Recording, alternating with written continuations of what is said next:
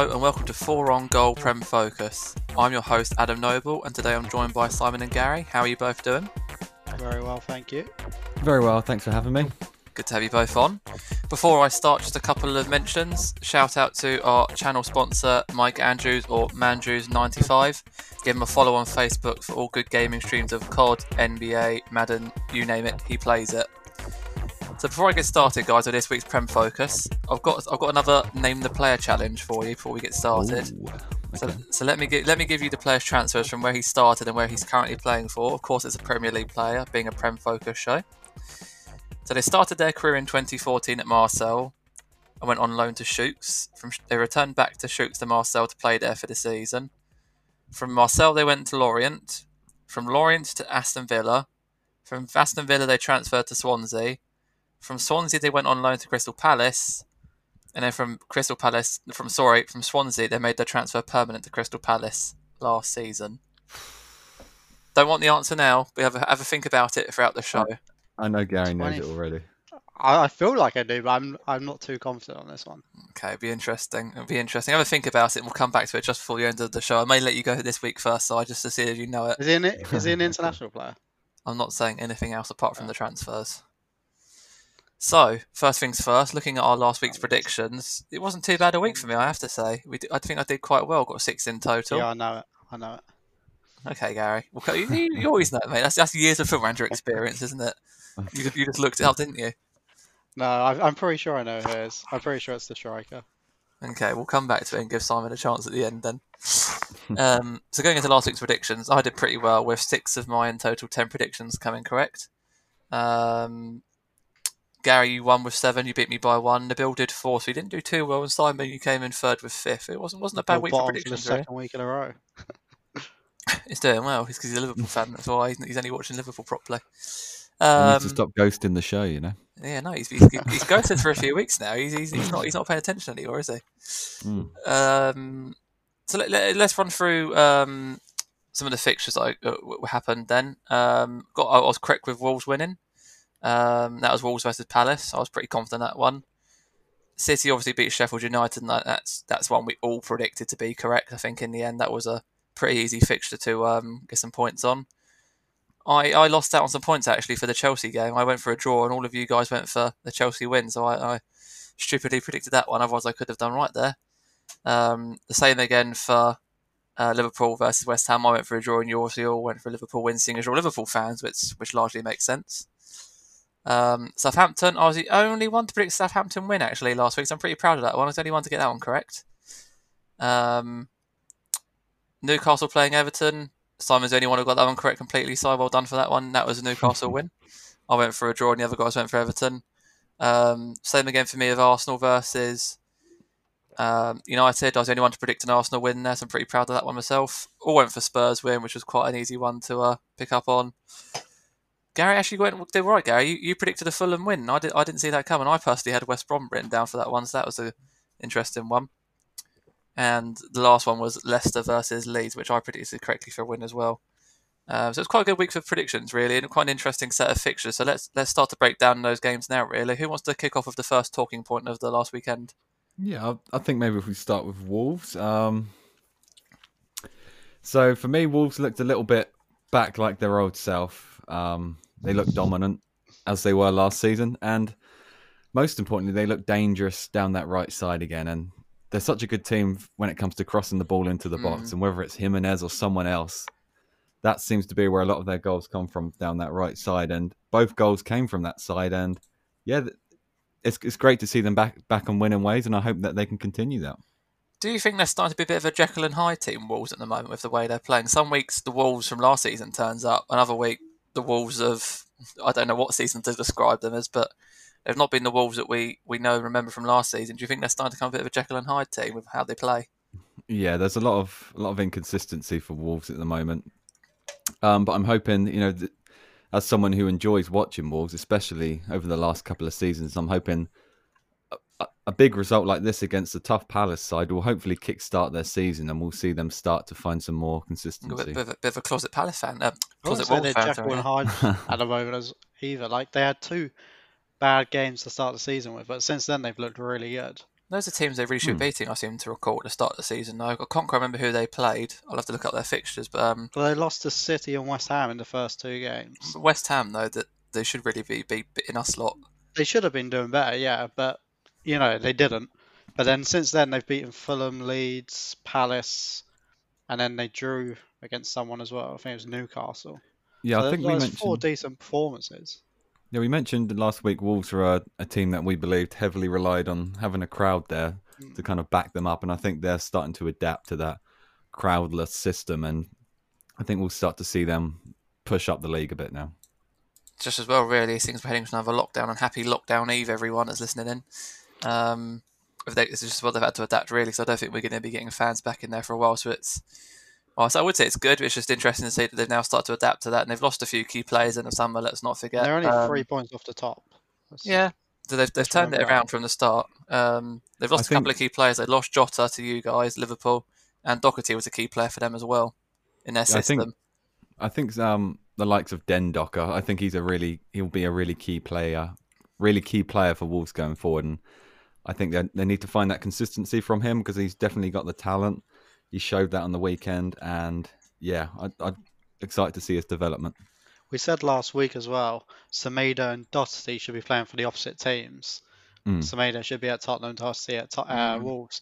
But Seme- Semedo on the weekend, well, like Friday night, he looked really good. Like he was Right. lethal on that right hand side. Because I'd seen Wolves fans be quite um, critical of him, really, Mm. since he since he started. Apparently, they weren't, they weren't very impressive as performances. It was, it's, it's good to see he's turned it around. Um, I think we got to remember as our last season for Barca, although he was technically their main right back, he was rotated with like Roberto quite a lot, which Mm. you know, so he wasn't playing as much last season, and then he's had to adapt to playing in a five instead of a four, because I, I don't think he's ever played in the back five before, so he's had to adapt to that. But now, like if he continues the way he played against Palace, which he probably won't be allowed to do against most teams, because yeah, Obviously, can take some Palace don't really get forward Palace, that much. Yeah, yeah. but if he puts in more performances like that, they won't be disappointed for too long. Yeah, it's going to be. We'll, we'll talk about the league actually coming up. Actually, it's something I want to mention. The way the league table was actually starting to shape up, but Wolves, Wolves won't be a bad team all season. They might be a little bit touch and go sometimes, but the, If they can get a Adama Traore fit as well and starting alongside Semedo on that right hand side, that would be absolutely lethal with that pace. Yeah, that is the side where most of their attacks come from, Mm, definitely. It's Palace again with another loss though. Um, again, it's just I don't want to call them a nothing team to be offensive, but they don't seem to go in a direction. They just turn up to every game, and you'll get one Palace team, you'll get another Palace team. It never, they never seem to be um, pushing for top ten really, or even going for European spots. They're just a very bog standard Palace team. What, what's what's going to go on with them this season? Do you think? I think it'll be very much the same we've seen over the last few years. They they just kind of exist in the league. Yeah. Um, It's very weird, Maybe- really. So they don't, they don't they don't ever look like relegation fodder either. They have tough patches, but they've never sort of been. Yeah, but I think then. that's Roy Hodgson, though. I think that's just his style. I mean, in the Premier League, at least. I, I mean, has has he ever won anything in England significant? I think he's more just a survivalist. He just kind of keeps the team in the league, keeps them in, in a good position. To be fair, um, I don't know the last time he fought a, a relegation battle. Maybe it's sooner than I can remember, but um, I think we'll see a similar thing with, with Crystal Palace this season, around the tenth to maybe fifteenth spot. Yeah, he was brought in to Palace to keep them in the league every year He's and done his just job. make sure they're a Premier League side season after season. That's what he does. You know, Yeah. he doesn't play good football, but he gets the results when he needs to. And you know, we're never going to see Palace in Europe. We're never going to see them under Roy at least. relegated under Roy. Yeah, so they're just going to be there. And I it's wonder if the fans but are happy with that. You can imagine they'd have to be. They're Yeah. content. They- you can't be- content, but Yeah, yeah. you know, I can't imagine them expecting to be in Europe. Like, I doubt they're going. Oh, the thing we're is going with win the Palace league this year. I think they know their station. It sounds not in a rude way, but they're not in a massive ground. They're not. Um, they know they haven't got the biggest spenders in the league, uh, chairman wise. They've got a good loyal fan base though, but um, I think they know to expect. Just they'll play well some games. They'll they'll scalp some big teams, but not to expect being a top um, side in the Premier League. But um, it's a shame, really. There's, they exist in the Premier League. They're just a team that you can, you think when you play them, you think, oh, okay, that could be an interesting game, but you never sort of um, fear them at the same time as you're never really sort of looking forward to that fixture. It's just a very bog standard team. Um, we might see a they got some Palace. decent players in there, to be fair. Oh no, it's Zaha. Um, I can name a few of them, but it's not not world beaters, but they've got a good team there. Um, if you look at past managerial appointments by them, they're like appointments that look as if they're trying to take it the club to the next level, hmm. and it just fails because I think it's more down to the fact Palace just aren't that kind of team that can go to the next level. I don't think we will ever see them in the top four at least. It's just it's just a bit like West Ham, really. If they were still at Upton Park, I wouldn't be sitting here saying we should be a top four team. It's only the fact we moved to the Olympic Stadium and all the shenanigans that gone on with that, and what our chairman told us that I expect us to be pushing that direction, but we're not. So arguably, West Ham. and it's a be- bit like be in when you uh, appointed Pellegrini yeah, as your manager. That was the appointment that was meant to take you to the next level. he was going to bring in these big name players, and it just didn't work out for whatever reason. And it, that was like what happened at Palace when they signed um, the Dutch manager, Yeah, it was um Yeah. the Ajax manager. Um, blimey, what was his name? uh, De Boer, yeah, Frank de Frank de Boer. Boer. Yeah, and it just didn't work because they're just not good enough. You know, it's all right, buy, like hiring a world class manager and buying a few world class players, like both West Ham and Palace did. But if you don't have the core of that group good enough to be at the top, you're going to crumble. And so many have that, yeah. teams have tried taking it to the next level and actually gone down a few levels and been Yeah. relegated. Look at Bournemouth, uh, for example. They were looking like a solid Premier League team, tried becoming a European team, and now they're in the Championship. They didn't have the structure for it though. And that's, you could say No. the same about Palace. They didn't. They don't have the structure to do that. And West Ham arguably trying to do that, and they can't because they've again they're trying to do too much and they can't. Um, they haven't built up. Um, looking at a team that's actually doing well in the Premier League and has become a top Champions Champions League side, uh, City. They um, were quite comfortable against United at the weekend, weren't they? Sheffield United, that is. Yeah, I think we all expected that to be honest. Like Sheffield United have been very poor going forward. They're still in the bottom three, one point all season. Then they haven't been good enough, and the stats like clearly in City's favour for the game as well. Yeah. over sixty percent possession, like fifteen more shots. Um, I think the only surprise is that City didn't score more, but Yeah, obviously without a striker, I think it's showing how vulnerable they are. And in a way, it's good that City have had the injuries now because Aguero is back in the next few weeks. Um, Jesus came back last night. He came off the bench and scored. So they're kind of coming back at the right time as we head into Christmas period where it's going to remain busy. Um, but yeah, City got a three points, and I think they won't be happy with it. No. Well, they, they, they well they're happy. They'll be happy they've actually got the three points. But um, looking at the league table currently, Sheffield United still reside in the relegation zone. No wins in seven, and only one point to to their name. City sit in tenth, three wins, two draws, one loss, only eleven points out of those fixtures. They've still got the game in hand though as well, so they could potentially only be two points off the top. So Yeah. it's not as bad as it actually looks. No, it's not as bad as it looks. But even with with that, with if they win their game in hand, they'll go up to well, 14 points, and they'll be they'll be in the top four. They'll be in the top Yeah. four at least. But again, City. And if they beat us on the weekend, their game in hand basically puts them top Yeah. of the table. But again, though, they should still be higher than they are now. They've, they've, they sh- do they want to be drawing, drawing and losing those games? The, the, a team of them should be practically battering every team in the league, and they're not. Well, I think the signings though, I've, I've said this before, the signings in the summer were not good enough for the players they lost. No, You know, you lose David Silva, they lost Leroy Sane, and Ferran Torres, he's done okay, but he's not someone that's a world beater right now. He's got a few years left before he becomes that world beater. Nathan Ake at the back, he's not a world class centre back. Ruben Dias, he's been okay for me at the moment. Um, the one thing I do like is the fact that not in the Sheffield United game, but last night in the Champions League, John Stones actually played for City. mm. Be um, interesting if he can get back into the team because I think I think he just needs some confidence. He'll, he could be their best centre back Well, yeah, because when he was at Everton, he was one of the best centre backs. in the In the league. There's no doubt about that as well. Like even was, Yeah. even just his English, there was no doubt he was a quality centre back. But he's Again, another player confidence. that when Guardiola went into City, kind of knocked his confidence, and unfortunately, we don't we don't like to see that because I think John Stones is a superb defender, especially uh, He's, he's, a good modern centre back, isn't he? Really? he's yeah, got the height. exactly what you want. yeah, height, athleticism, can can tackle. Just confidence, I think, hinders him again. Um, Ake is a good player as well, um, but again, City not buying quality, more just not quantity, but just players you wouldn't really expect for a, a title-winning team. Um, Sheffield United, though, just looking at them, no wins this season, six losses and one draw, pretty much slap bang in the middle of a relegation battle already. Um, early doors this season. We got Ryan Brewster off you. He, he was quite an expensive signing. Um, I'm not too sure he's been playing, but I, do you think that will Sheffield United get out of the relegation spot soon, or do you expect them to reside there most of the season for the way they're carrying on? Ooh, well, they've got Chelsea and West Ham next, and then they got West Brom. So like, they've got, you know, they haven't got easy fixtures coming up either. So I think they will still be bottom three come Christmas time because they haven't got any sure win sort of thing because their game against West Brom's away from home. It's hard So to say these days. game.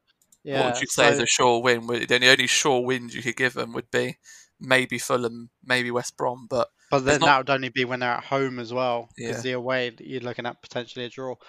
I really think Sheffield United are in for a long, long season. Um, It's quite interesting, really, though, because there's no loss of confidence in the manager during all of this. All the fans and all the players still back the manager, as far as I can tell, quite fully. Yeah, I mean the problem. I mean Chris Wilder is he's clearly, you know, he's, he had a great thing going at Sheffield last season. I think they will get out of the relegation zone. When it will be, I don't know, because like Gary mentioned, they do have a tough fixture list, and it looks like goals has really been the problem this season. I mean, three goals for the whole Mm, season so It's far. I mean, it's poor, very they're poor. on level with Burnley there, and I, I don't think Brewster's the answer to that. I don't know if McBurnie's going to f- find his stride or what this season, but I, I completely agree with Gary when he says when he says it's going to be a long ride for Sheffield. They But I, just haven't got the same. They've got the same team spirit, but it's just not working for them now. People know they're just a team that wants to let you try and break them down. It's just Mhm. kind of become a bit of a a team Yeah. that well, it's going to be a long slog against them. But if we batter them enough, well, there's a good chance now we'll get a goal. They've conceded um, um, seven, is sorry, ten this season already Uh-huh. for a team of Sheffield United's quality. Well, supposed quality. You, you, that they wanted that to be a lot less, really, and there's only seven games played. So Mhm. it's definitely going to be a long season for them, I think. That's what I said last season as well, because the players they came up with from the championship, they basically kept them, and they're still there. And I said last season, this they were having a good year, but teams were working them out. Yeah. And if you don't improve the quality of your squad, which they haven't, because if you look at the players they got, they're still championship quality players at best. And you know they're going to be down there. I think. I think Fulham, West Brom, Sheffield United, they'll be very lucky if any of those stay up this season. Yeah, a team that plays Sheffield United style can only last so long in the Premier League, really, without adding that quality up front. Um, there's only so long you can make that sort of Stoke-esque, hard to beat system work before it eventually comes unstuck. Um, and I think the days of having Stoke Stoke-ish teams in the Premier League has come to an end. I think you've got to adapt and you've got to find some system to get goals in your team. Otherwise, it's just you, you can't just rely on a, a one 0 win every now and then. Now, looking ahead to the um, the Chelsea the Chelsea game, they um, Mhm. they played Burnley at the weekend. I went for a draw quite sillily because Burnley have done absolutely nothing. They currently reside bottom in the Premier League. It was it was a good game for Chelsea. yeah, I can see why you went for a draw for Burnley because they do have to start picking up results somewhere, and quite often we see Burnley do it against the top sides. So I understand why you went for that. Um, I mean, if we look at the stats for this game, it was very similar to the Man City Sheffield United game. It was just a case that Chelsea were a lot more clinical than Man City were against Sheffield. Um, I mean, for me, this was the Hakim Ziyech show, and I think this is a player perhaps we haven't been we haven't spoke about as much as the likes of Havertz or Timo Uh, Werner. it's, it's fair to say that Havertz dominated the transfer news when he came in. And yet, because um, Ziyech is older, he's not quite as an exciting signing. He didn't quite get the spotlight, but I really think that he has the potential to light the season up and the league up rather. And I think Gary would probably agree with that, Well, being a yeah. huge Ajax fan. We saw that we saw that in the Champions League though last season for Ajax as well. You could see his quality, and they've got a quality player on their hands. It's just he's he's gone unspoken about really. Yeah, I think he's gone unspoken about those because he got injured in the uh, Pre-season, pre-season friendly Yeah. against Brighton. So he's only Maybe- started two games, and they've both been in this last week um, in the Champions League and in the league. And he scored in both, and he's got an assist or two as well. Probably a and good he thing is then, someone that can unlock, like he just unlocks the whole defense with one Mhm. pass. Yeah. And when he's firing on all cylinders, you know, he's Quality, definitely a quality player. he's an absolute magician with the ball.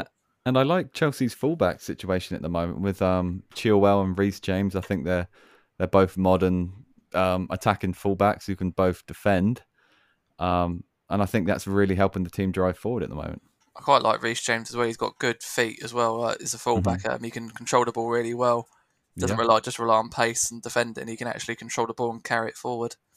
Um, Chelsea have an abundance of attacking options, though. I don't know if you've seen their midfield options, but they, they've got plenty to choose from. That's for sure. They're probably an o- overload, really. Yeah, they've got a lot of options in that midfield. Um, Mount, mean, Ziyech, Mount, Havertz. Yeah, I mean, yeah, we we could go on and on. They've got so many different options, and whether they'll find like a, a perfect three or four, whether they'll just rotate every game, we'll we're yet to see that. But um, yeah, as I mentioned, I think so. Obviously, we have Kante in the middle, who we all know is world class, and it's who you play with him. And for me, right now, it's probably Mason Mount, who I think is having a, a fairly good season, and perhaps Havertz when he you know, he's starting to play a bit better. And I think when that three really gel together, you have a, definitely. a world class midfield in your Well, hands. let's not forget they had Billy Gilmour as well start to come in last season. Yeah. He's another youngster, but he he's there's no way he's going to get game time now. They've got Pulisic, Werner, Havertz. Um, I, I forgot about Pulisic. Hud- Hudson Odoi, Jorginho. Um, I'm just looking, I'm just looking at their squad now. Gilmore. yeah, sure, sure. Yeah, Kovacic. that's- yeah. It's just ridiculous, really. They've got a sheer. Oh, don't, don't forget Danny Drinkwater. They've got a um, absolutely overloaded midfield players. I don't know how they're going to make it work and how they're going to keep them all happy. I mean, you'd start to think in the back of your mind, like if I drop a form, I'm going to be at the team again. There's another player to come in. That's what you want competition. Mm. But geez, I mean, City have got, and they want Declan Rice still in January. I've I've seen recently. It's just crazy. Oh, What are you going to? Uh, obviously, he's a different type of midfielder, but they're just going to have bloody hundreds of them. Yeah, well, Tammy Abraham is very lucky because he and he needs to start taking his chances. Otherwise, he's not going to be in the team for long No, because he wasn't not. even meant to be playing against Burnley. But Pulisic got injured in the warm up, so they got drafted That's in. another um, player, Pulisic. Yeah, they've just got so much. They've yeah, got all good players, but arguably they're the sport for choice. Really, they've got some of the best options in the league with that. Those midfielders. I mean, geez. I Um, think that could be their downfall though, because of how many options they've got. You can't keep Jorginho, Kovacic no way, no, hundred percent. uh, on the bench like the whole season. the, You, the thing is, they- though, you can't. it adds so too to many options for everyone Frank to choose from, doesn't it? He's got too many Yeah. players to choose from. He won't know who to choose. It's a good. It's good to have options, but sometimes too many options. You'll think, like, Well, I think we'll see him rotate continuously, and that's going to like destroy the team's and like you'll never have a rhythm, sort will it? Yeah, you need Can you, rhythm. keep, can you keep all these players happy too? You've got a lot of world class players in there that are going to want 100%. regular game time. And then they're, they're good enough to ask for it as well. There's no Yeah. doubt. Some of them, there's there's Mount, Mount's only been around for a season or so, but you can see he's got quality. Again, like you're going to want to be in that starting eleven every week. And I mean, even for rotation's sake, um, you may just expect to be subbed every now and then, but to be dropped out of the team for someone else to come in for you, I don't know how long they're going to keep this chemistry in the team and the happiness there because Hmm. we all know how players get. Even though that you say, "Oh, you're getting paid money," you'll be happily sit on the bench. Some players don't have that attitude; they actually want to be playing. Yeah, I wonder who is going to be the focal point in this team and who they're eventually going to build That's- it around. That's interesting though, because you don't, you can't say any of them so far. You'd think it'd be Yeah. Havertz, but again, he's just come down with coronavirus. He won't be playing Mhm. for a few games, but you can't say right. He's their focal point. We're building around him. There's he rotates so much. You can't even say a particular player. Apart from Werner being up front or out wide, that's the only sort of player you could say is going to be on the team sheet every day of the Mhm. week. Definitely sport for choice, Chelsea. Um, so looking at the team they beat, um, Burnley, they sit absolutely rock bottom of the Premier League again. Burnley get out of it, but will they this time? Is my question. Will they? Is this the time they finally don't turn up?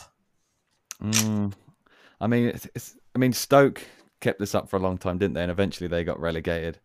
I wonder if we'll see a similar thing here. if I had to predict, I would probably say Burnley would go down this season. I have more hope in Sheffield staying up than I do Burnley. Again, goals has been the problem for Burnley. They've only scored three. I don't know where they're going to come from. And yeah, I mean, they need to start picking up results, really. It's as simple as that. Definitely. Um, I think it's going to be a long, hard season for them again. It's probably. There's a few options this year for relegation candidates Burnley, United, Sheffield United, sorry, West Brom. Um, I don't know if you can throw Brighton into that mix and Fulham as well. They're all, they're all definitely candidates this season. It could be it could be a long season for all of those teams. So going to the four on goal derby, um, you guys beat us at this weekend two one. It, was an interesting game. It wasn't a poor game by no means. Um, from West Ham's point of view, um, it was a well fought contest for three points. Um, Gary, do you want to run through the, some of the controversy with VAR in that game? Because there was a few talking points around that, and I know you love VAR. Yeah, so there's two big calls in the game. First one just before half time, when Salah went down after being kicked by Masuaku. Nabil believes clear penalty. Uh, I myself thought it was a bit soft. I know you guys thought it was soft as well. Uh, VAR Just so Didn't Gary's not disallow here. it. Just as well Nabil's not here tonight. Yeah, so the ref gave it after looking like he wasn't going to give it originally. VAR didn't overturn it. Liverpool scored a penalty. Um, so I don't know what you guys thought completely of it because I know I thought it was soft. Yeah, I mean, I think me and Adam are on the same page here. To be honest, um, I, I believe there was contact. I said this on Sunday, but the the act of choosing to fall to the floor, I think, is simulation, and you can't really look at it any other way. But I see where someone like Nabil gets frustrated when he sees Harry Kane um, and Son both diving on the weekend, and it hasn't really been spoken about. So I do get that. But as we're talking about this game, I think we have to highlight that that was simulation, that fall from Salah. I mean, you saw the look on his face as well, like he'd just been, you know, shot or something. Or, yeah, it was just poor to see. I mean, um, he, just looked so smarmy afterwards as well. You can see when he's walking out to penalty. Just that's what annoys me about players. They just look so smarmy afterwards when they've they've just they've not cheated the ref, but they've they've been theatrical. It's just annoying to see. I mean. I was speaking to some guys at work about it the other day, and they said it was definitely a penalty. He just he theatrically went down to try and prove a point. But what point have you got to prove? Surely there's you've just got to have faith that the referee's going to give you a penalty, and just to there's no need to act like that. It's just so it's just embarrassing to see. I mean, oh, I think one of Nabil's main points is if he didn't go down, yeah, but then he's being ah. kicked, and he doesn't. He won't get a penalty is, for is it as bad down. as it looks? He gets tapped. I mean, how bad is it? He's had to fall over. He is only kicked, and like I said, it is a soft penalty. But That's if you I don't mean, go though. down, just you don't get a foul, and so poor. it seems a bit wrong that you have to actually go down to the floor but for the ref it- to give you anything. Yeah, but it looks bad because the way he's gone down was it was a gentle. I wouldn't say it was a gentle tap, but he was definitely got contact. I wouldn't say like Christ, he's got like Masuaku's murdered the fucker in the box.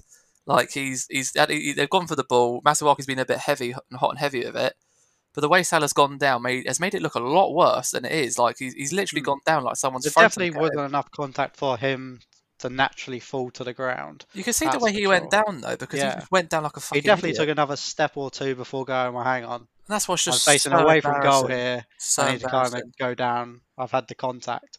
But at the end of the day, I think we see it most games, to be fair. Not Maybe I not always in the penalty box, but definitely outside of it. I- Uh, I appreciate that it's happening days- for um, other teams as well, but I don't like this argument as well. Other- Other people are doing it, so I'll do it. We'll do it as well. Like it's not. It shouldn't be in the Premier League, and I don't like people defending Salah for doing it. It's not like something we should be I don't think it's just the Premier League though. I think it's the whole of football now. You know, refs don't give fouls unless you go down. So, and if there's contact, you're going to go down because then there's a chance the At opponent least gets go a down card. sensibly. And then if the opponent gets a card, they have to be extra careful. there's enough contact to go down, go down. But Masuaku's contact didn't mean Salah had to go flying like he did. That's not enough contact to fall over. Potentially, but also you could also look at a point from what's uh, enough contact for one person might not be enough contact for another player. Fucking Salah ain't five foot one. There was no way he should have fallen down like he did. No, but if that had happened to someone else that was a lot lighter and a lot smaller, Oh yeah, it but would have been that, enough that's contact. that's a and I don't by think case basis. that's fair enough what- to go. Ah, is a fr- is a penalty if this person goes down, but not if this person. Yeah, but if like I hit. okay, so if I go to push you over, I'll probably push you over because you're you're quite you're smaller than me. But if I try to push Anthony Joshua over, he's not going to fall over because he's a brick shithouse. It, it, it's different for different players. If Masuaku did that to Sterling, there's a good chance Sterling would have probably fallen over because he's about five foot two. But is that fair? Is that fair that you're punished for being bigger than everyone else? Yeah, but you're not going to fall over if you're heavier, are you? yeah, but if someone's still mistimed a tackle on you, that's still You bad missed play by tackle, them. but you don't have to. You don't have to fall over. If you get tripped, there's a good chance. I, I tripped, tried to trip Simon over in school all the time. He didn't always fall over because he's at six foot, but he tripped and stumbled. If Salah had stumbled, you think, all right, he's gone for his feet there. That's got to be a penalty because you can see he stumbled. You don't fall over. I guess Every what is, a, time. What is a foul? Is it kicking someone or is it knocking them down? I, I guess that's where we need If to. kick, if, if, if yeah, still, if, if Masuaku had done what he'd done, Salah sort of stumbled and moved around a bit. He didn't necessarily have to fall over. Right, you say Yeah. oh, that's a penalty because he's still taking his feet there, and Salah's lost his rhythm because that's what he's done. You don't have to fall over. Yeah, maybe he needs to work on his dive and time it a bit quicker. He he waited too long. Well, yeah, let's just start taking acting lessons. Um, did, did you guys? I, I think we all agree on the Mane decision. Sorry, the um, disallowed Jota goal, right? Where Mane impeded Well, the keeper. the- yeah, I, I still think it was um, the Mane one. Sorry, no, we're- sorry. What were we, talk- were we talking about the goal that wasn't allowed or the, the actual goal? Oh, the goal that wasn't allowed. I think we can all agree that Yeah. probably was uh, a good call by the. I by think it was a good enough call. I know some people didn't agree with that, and they said, "What? Would, why was that um, disallowed? It was kicked away by uh, a West Ham player, but it was still a bit rash. and I think I agree that it was rolled out anyway. See, I didn't agree with it. Simply course we didn't. because three players have all gone for that same ball, and it's not a clear foul by either player. You know, Mane doesn't really make contact with the goalkeeper. His leg goes under the arm of um, Fabianski. His trailing leg does catch him, but um, Ogbonna, but Ogbonna's already halfway down on the floor anyway. So it's not like either player was impacted by Mane. You know, Ogbonna wasn't going to be stood back up ready to block the ball or kick it away if Mane wasn't in there. So I don't really understand how he's impacted play with the tackle, and it just seems a bit stupid to disallow something when it was a 50-50 and then no real clear foul. Yeah, I don't know. It was the way he went in on Fabianski is the only reason you can really give it. But the amount of time it took to make that decision, though, the referee had to go to use the monitor, which is the first time I've seen it actually happen in a game I've watched West Ham do. Um, they clearly thought there was enough in it to say that it was a bit unfair. Um, I think Jota was in an offside position anyway from the ball rebounding. If it came off Mane, I'm not too, I'm not 100 percent sure, but it was. I think there was enough in it to say, for a culmination of reasons, it wasn't a fair chance. Because again, Fabianski was sort of not pinned to the floor, but he couldn't get back up to block Jota's shot from the situation that just happened. Um, again, though, the goal you scored anyway, 2 1, it was a great ball by Shaqiri um, to put Jota through. You could argue that Mane was impeding the keeper's vision, but I think, again, that would have been a soft one. But again, there's, there's so many decisions in that game that could have gone either way. Um, it, it was it was, a, it was it was a fair enough result in the end. I think it could have gone either way for either team. I think you guys probably would agree. Yeah, I mean, I, I predicted 2 1 last week. I thought, um, I knew West, West Ham would be hard to beat. They have been all season, and that's why they've got the results they have. I mean, we clearly dominated possession, but we didn't dominate the chances. We only had a couple more shots on target than West Ham did. Um, and I think overall it really could have gone either way, and it was swayed by a few key moments, a few key decisions, but West Ham could have just as easily won that game. Right, yeah. So West Ham were definitely no pushovers, and I think we expected that. Um, on another day, them decisions could have all gone against Liverpool, all gone against West Ham. So it could have been a completely different story with a different ref. But I think overall, I think the two-one result was probably fair enough. Um, yeah. We expected that game plan, didn't we, from Moyes and West Ham? Oh yeah. We didn't sit Um, back and soak up that. We did for some of it because you were just absolutely pummeling us, but we, by no means it wasn't. There wasn't a West Ham performance of old where we would just turn up and roll over and it'd be four 0 Liverpool. We actually tried to put a shift in. I think we did just about enough. I mean, we'll come to the league position at the end of this segment, but by no means are Liverpool having a bad season as it might be perceived. Um, The only thing I was surprised about West Ham is they didn't tell Haller to be more physical on the centre backs. Hmm. you know that that would have been my game plan. Just Haller because he's quite a big guy. I know you've said in the past, Adam, he's not a very physical player, but in Yeah. the week of training, I- I I'd have been telling what I him mean. to make sure he's right on the centre back because Nathaniel Phillips making his Premier League debut, Yeah. he he must have been quite nervous. So if you got a big guy like Haller up against you, I think Haller did try, against but it. again, it's not his game plan from his, Mm. his years of being a player. Is to be physical like Andy Carroll would have been. It's not his not his style. I don't think. Yeah, props to Nat Phillips, by the way. He, you know, he really stepped up, and he's. I didn't realize how good he was in the air as a defender. He really won a lot of headers, and noth- he got man of the match in the end. very good defender. Gary's reserving likes, his judgment likes on to him. defend as well. Gary's reserving his judgment till later in the season when he can say he loved them all along and you were all wrong. No, he was my moment of the week on Sunday. You know, it, the one thing I do like about centre backs are the centre backs actually just defending and not worrying about having to attack. Um, and he's one of those players that just loves to defend. He's happy to put his head in if someone's running in with their foot. He'll put his head in. He doesn't care, and that's exactly what you need at centre back, Mhm. especially think- in games like those. Looking ahead, then, 'cause I think we've done a good level of discussion now on, on the four on goal derby. Um, hopefully, West Ham will win next time, so I can, I can actually celebrate a bit more. But um, Southampton survived a late comeback from Aston Villa in um, their game. They won four three in the end. Four three in the end. Um, I'm the only one actually predicted a Southampton win there, so um, you guys must have been very surprised when you saw them beat them the weekend.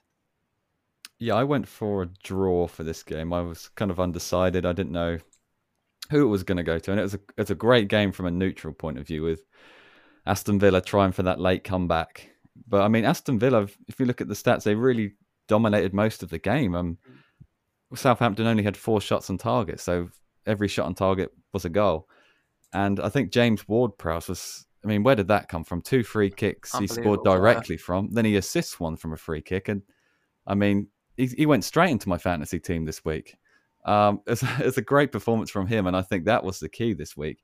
Um, great finish by Danny Ings too. I should probably say that. I think he's quite an underrated player, James Ward-Prowse. I think people have Yeah, talked about now as proves role in the England very setup. vulnerable. Who? Hey, what are you Who you talking on about? about?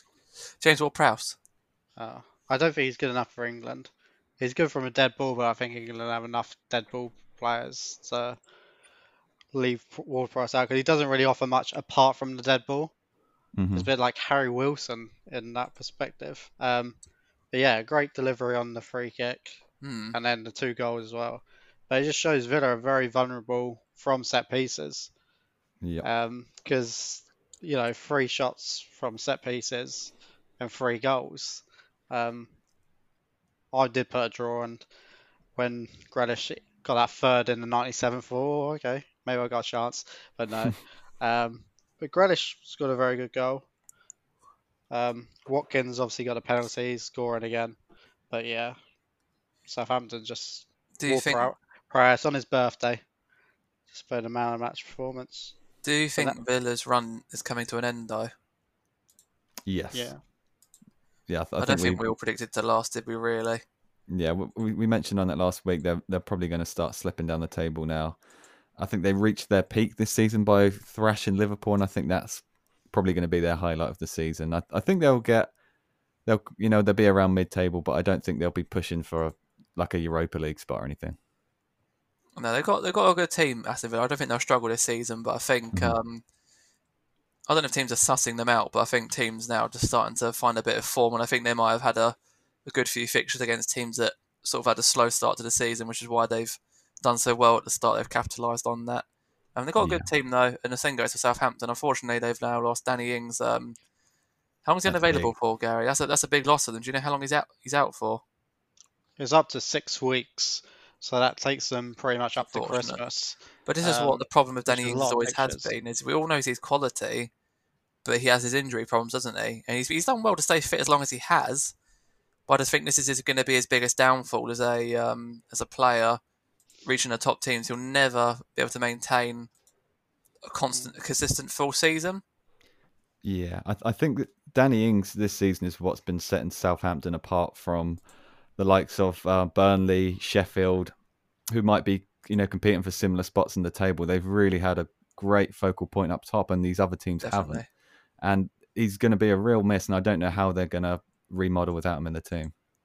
Yeah, they don't really have that striker that can come in and replace the goals he's going to miss. And I Mhm. think he's going to miss about seven games in total, which is a lot of games. Yep. You know, considering they're in the top four right now. So no, sorry, just outside the top, the fifth now. So I imagine they could be bottom half by the time he returns, and then you don't know how what kind of form he's going to be when in, when he does return. Yeah. So it could be a, a long season for Southampton because we've seen when he's not in the team, defensively they're not a great team anyway. So if they're not scoring goals as well, it could be quite a lot of trouble. Speaking of an injury hit team, uh, Everton are now struggling a bit. Apparently, um, they've lost most of their key, well, not most, some of their key players. Um, Richarlison's obviously suspended. Digne's injured. Um, James Rodriguez is obviously suspended as well. They they now are struggling again. Um, South Newcastle beat them two one at the weekend. Was that a surprise result, or did you see that coming? Um, this is actually the one result I got right, which I I, I wasn't very confident in. I, I, said Newcastle would win, but I had no real nothing to base that on because Newcastle haven't been great this season. Let's be honest. See, the only one that saw, you're the only one that saw us coming actually in the end, aren't you? Yeah, well, I, I didn't really see it coming. I just thought I'd you know be a bit edgy and outside the box, but um, Good choice. I mean, even though Everton are losing, Dominic Calvert-Lewin's still finding a way to score, and Everton did dominate the game still. But I mean, it came down to a possibly controversial penalty call, um, and Callum Wilson stepping up, which he hasn't done much so far this season, but he found a way to get the win for Newcastle. And also, I thought Saint Maximin was uh, impressive this game. He's starting to come into his own this season as well. Saint Maximin, arguably Yeah. one of the could be one of the best wingers in the league. It's raw pace again. If he can do what um, Traore's done, he'll be a top winger. Yeah, I think long, he's long got time. better technique than Traore, so there's a real potential for a good oh, player there. definitely, definitely. yeah, if he And it- sorts out his finishing, he'll be one of the best swingers in the league by far. Mhm. Newcastle that- could be that's actually surprise underdogs. Oh no, definitely. Um, and I think Newcastle could be surprise underdogs this season, really, um, for doing doing better maybe ultimately than we expect them to. Um, by no means have they been as bad as I thought they'd be. I thought they'd be struggling for a large part of the season, but they seem to be doing all right. Yeah, they haven't had many injuries, which has obviously helped them. They've got some So good players in there as well. Don't have to keep rotating the squad. Andy Carroll's already stayed fit, and that help gives them that extra dimension that sometimes you need in the Premier League. Uh, Callum Wilson's obviously come in and he's scoring the goals that they weren't getting last year. So I, I don't think they'll do anything great, but I don't think they'll be in the relegation scrap come the end of the season. No, I think they're going to have a good season. Newcastle. They might actually start to stabilise a little bit after a few turbulent years, and I think Everton, as soon as they get those key players back, we may see them again continue to push for a, a top four, top six position. Um, they just need to get their t- key players back into their team, and it's quite clear to see that their squad depth isn't great. Um, with the quality in the team, they're doing okay. Without it, they, they, they, they're going to be a harder team to um, keep pushing at the top of the league. So Arsenal win at Old Trafford at the weekend. Um, the first time in over a decade after Pogba gives away a, a penalty in another. It wasn't an exciting game. It was quite a boring one, but he gave away a penalty. Um, Pogba not still again, probably proving to his haters that he's not not not the player that you expect for the shit money you've spent on him. Yeah, I mean, we very quickly about the game. We we said last week this would probably be um, decided by a goal or two, and I, I thought it was going to be United who would get the penalty and win the game, but it was actually Arsenal in the end. Um, it's one of them fixtures that can either be you know an eight-two, the of course a memorable game, Yeah. or it can be like a drab nil-nil, one-nil. And that, this And was it- definitely one of those trap ones, wasn't it? Exactly, and it was. I didn't watch it live. I saw the highlights, and from what I saw, it was a very even game with not a whole lot going on, not a whole lot of shots on target. But I mean, Arsenal just got the upper hand here. Yeah, it's a really poor penalty to give away as well by Pogba. Yeah, it's You not know, what you expect just- from your key. Well, you say key midfielder; they've got a lot of quality now. It's Mhm. not what you expect from a player of Pogba's talent, supposed talent again. Yeah, sloppy. Very sloppy. Um, United appears to be suffering from I don't know if it's a lack of confidence, but they've got world class players in their team. There's no doubt about that. With what they've got, Maguire, you can say world class, a top defender.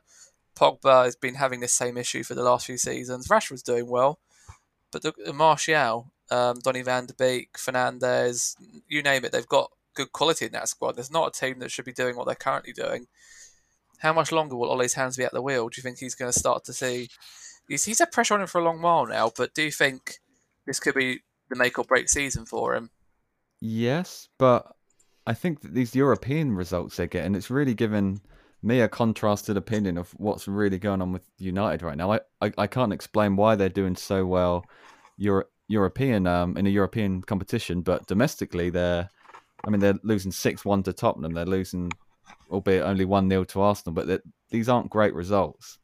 And I don't know how they're going to get their team firing in the Premier League.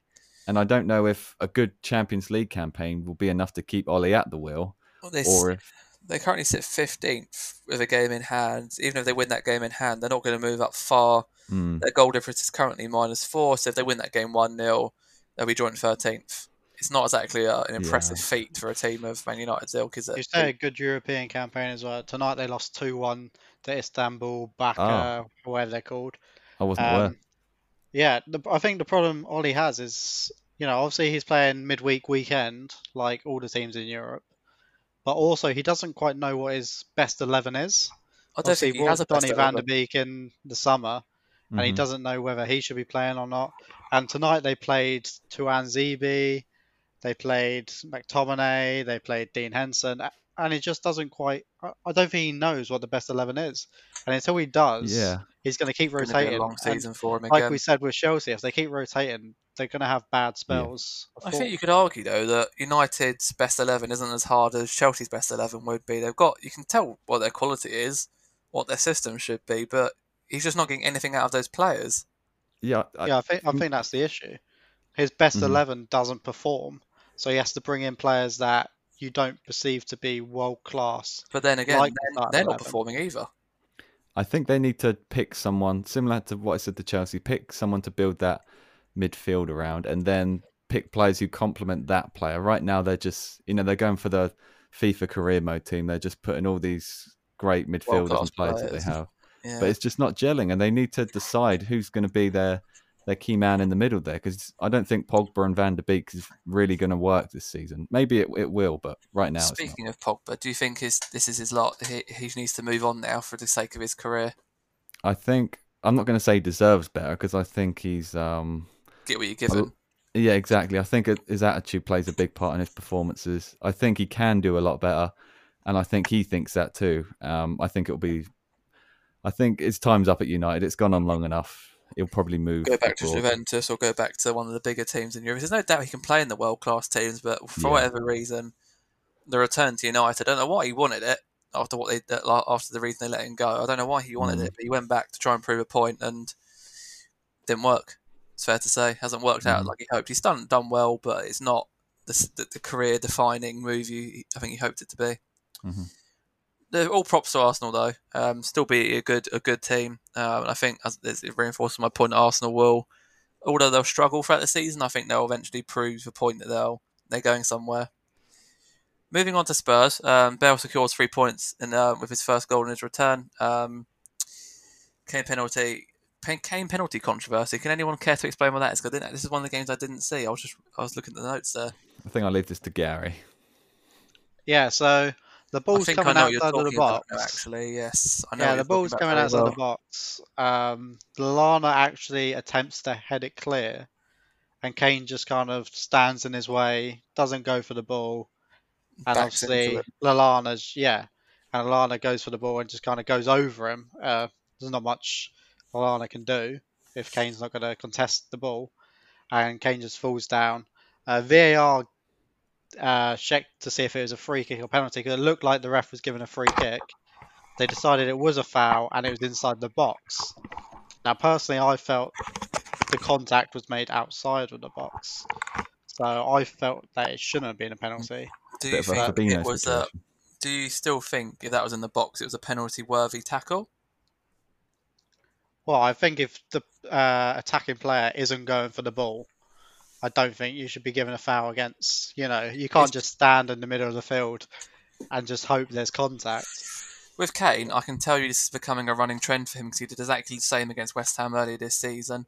Um, he's becoming quite notorious for what he'll do is if a, defend, a defender's going to jump for the ball, he'll back into them let them climb onto him a bit and then fall over acting like it's a foul. That's become quite notorious of what he's trying to do. So it's another player that's learned how to, you know, deceive the referee. So that's Mm. something. And in a um, way, this is simulation as well because he's is- not no, playing the game. He's simulation. he's playing for the free kick or penalty. I can tell you this is what he's learning to do, and I've seen it a few times now. It's it's clever. Um, it's definitely simulation. It's again another player is learning the tricks. There was an deceiving even more blatant dive by Kane there when he turned onto his right foot, zero contact. You know, he went down. You know, I'd call Salah out for it, so I'll certainly call Kane out for it. It's, it's not, it's Oh, not no. acceptable, and you can't keep getting away with it. There's players that are doing this quite commonly now, and it's uh, for Yeah. some reason I think VAR's taking the taking the limelight really for some poor poor um, decisions being made by players. I know VAR's making bad decisions, but people are now trying to actually use VAR hmm even more to their advantage. Even though they hate VAR, players hate VAR. They're still now they're now trying to use the system to win games. Um, So it's just double double misery compiler really. Uh, it's not not these are world class players, Kane, Salah. Why do they see the need to do it? It doesn't set a good example. Um, there's no doubt other players do it as well aren't world class, but I mean players of their talent, they don't need to be doing that. If someone's going to take you down, they're going to take you down. You don't need to just try and win it. Um, again, it just takes a bit of class off their name, really, in my opinion. But moving on, though, um, Fulham winning the relegation battle against West Brom. Um, it's a good big win for Fulham. Um, maybe a big valuable beat, three points come the end of the season. But West Brom has got, got to really start to be worried now. I think. Yeah, I think we've said over and over again. Just the West Brom team just isn't good enough for the Premier League, No doubt, yeah. and they keep changing their formation. They tweak their lineup quite a bit, and it's just they're just not finding anything that works. Um, I was obviously the only one that predicted a Fulham win this week. Yeah, and And it's, that's that's the Fulham seems to actually go out for the win, whereas West Brom have kind of from game one gone right. We're going to draw these games, and I think it if you if you go with the mentality of drawing 38 games, you're getting relegated because you're Mhm. not going to draw 38 and- games. I think that's a game that could have probably gone either way. I mean, West Brom, they've got some decent players. We sold them Diangana. I feel bad for Diangana because he could do way better than the current season he's having down there. Uh, but again, Fulham, West Brom, just it could be a championship game, really, looking at those teams. They haven't got any names on that team sheet you think, wow, that's got to be a Premier League team. It's just looking at them, you think, blimey. Not one you want to pay £15 to watch. Yeah, I mean, a lot of te- a lot of these kind of lower table teams they either have some key standout players or they have a a standout system which clearly wins them games. And I don't think either of these teams really have that. I, No. I don't know if that was the case in the championship. I don't know how how West Brom performed, whether they're an attacking side or whether they would, you know, play defensive style football. But I was surprised there was even two goals this game. I, I went for a draw. I actually said a nil nil. Um, but you know, fair play to Fulham. They they saw an opportunity, and this this was a really big. This will probably be a really big game come later in the season. Yeah, there's no doubt when these teams do come to face each other again towards the end of the season, it could be that they could be on their last legs. Um, so it's a Mhm. good win for Fulham. I think they might scrape a few wins here and there. Can't say the same for West Brom really. Um, again, they just look sort of not resigned already. It's too early to say, but again, it's it's not a it's not going to be a good season for them again. So final, the final game of the, the weekend, um, Leicester versus Leeds. It was going to be a good match, and Leicester Leicester really just did quite well, didn't they? In the end, four one. Um, Vardy just being Vardy. I was thinking about this the other day actually when I was listening to the results, and I was starting to think: Is Leicester a one, not a one-player team?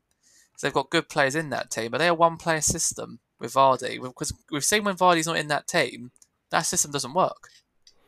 Yeah, I think. Um, I mean, I mentioned a little bit about Southampton this season, how they've relied heavily on Danny Ings. I think that's a much lesser situation, but with Leicester, I think they really do build that counter-attacking system all around Jamie Vardy's pace and the ability for him to break forward. You know, the other players trying to keep up with him, and he, Yeah. it's just that lightning speed and directness that it's, And you he's still got it. He's not spring chicken anymore. He's still got it though. I know you, you just can't defend against it. I, I thought Leeds are going to win this game. I didn't see a four-one. I would have never said a four-one. Um, No, four-one Leicester victory.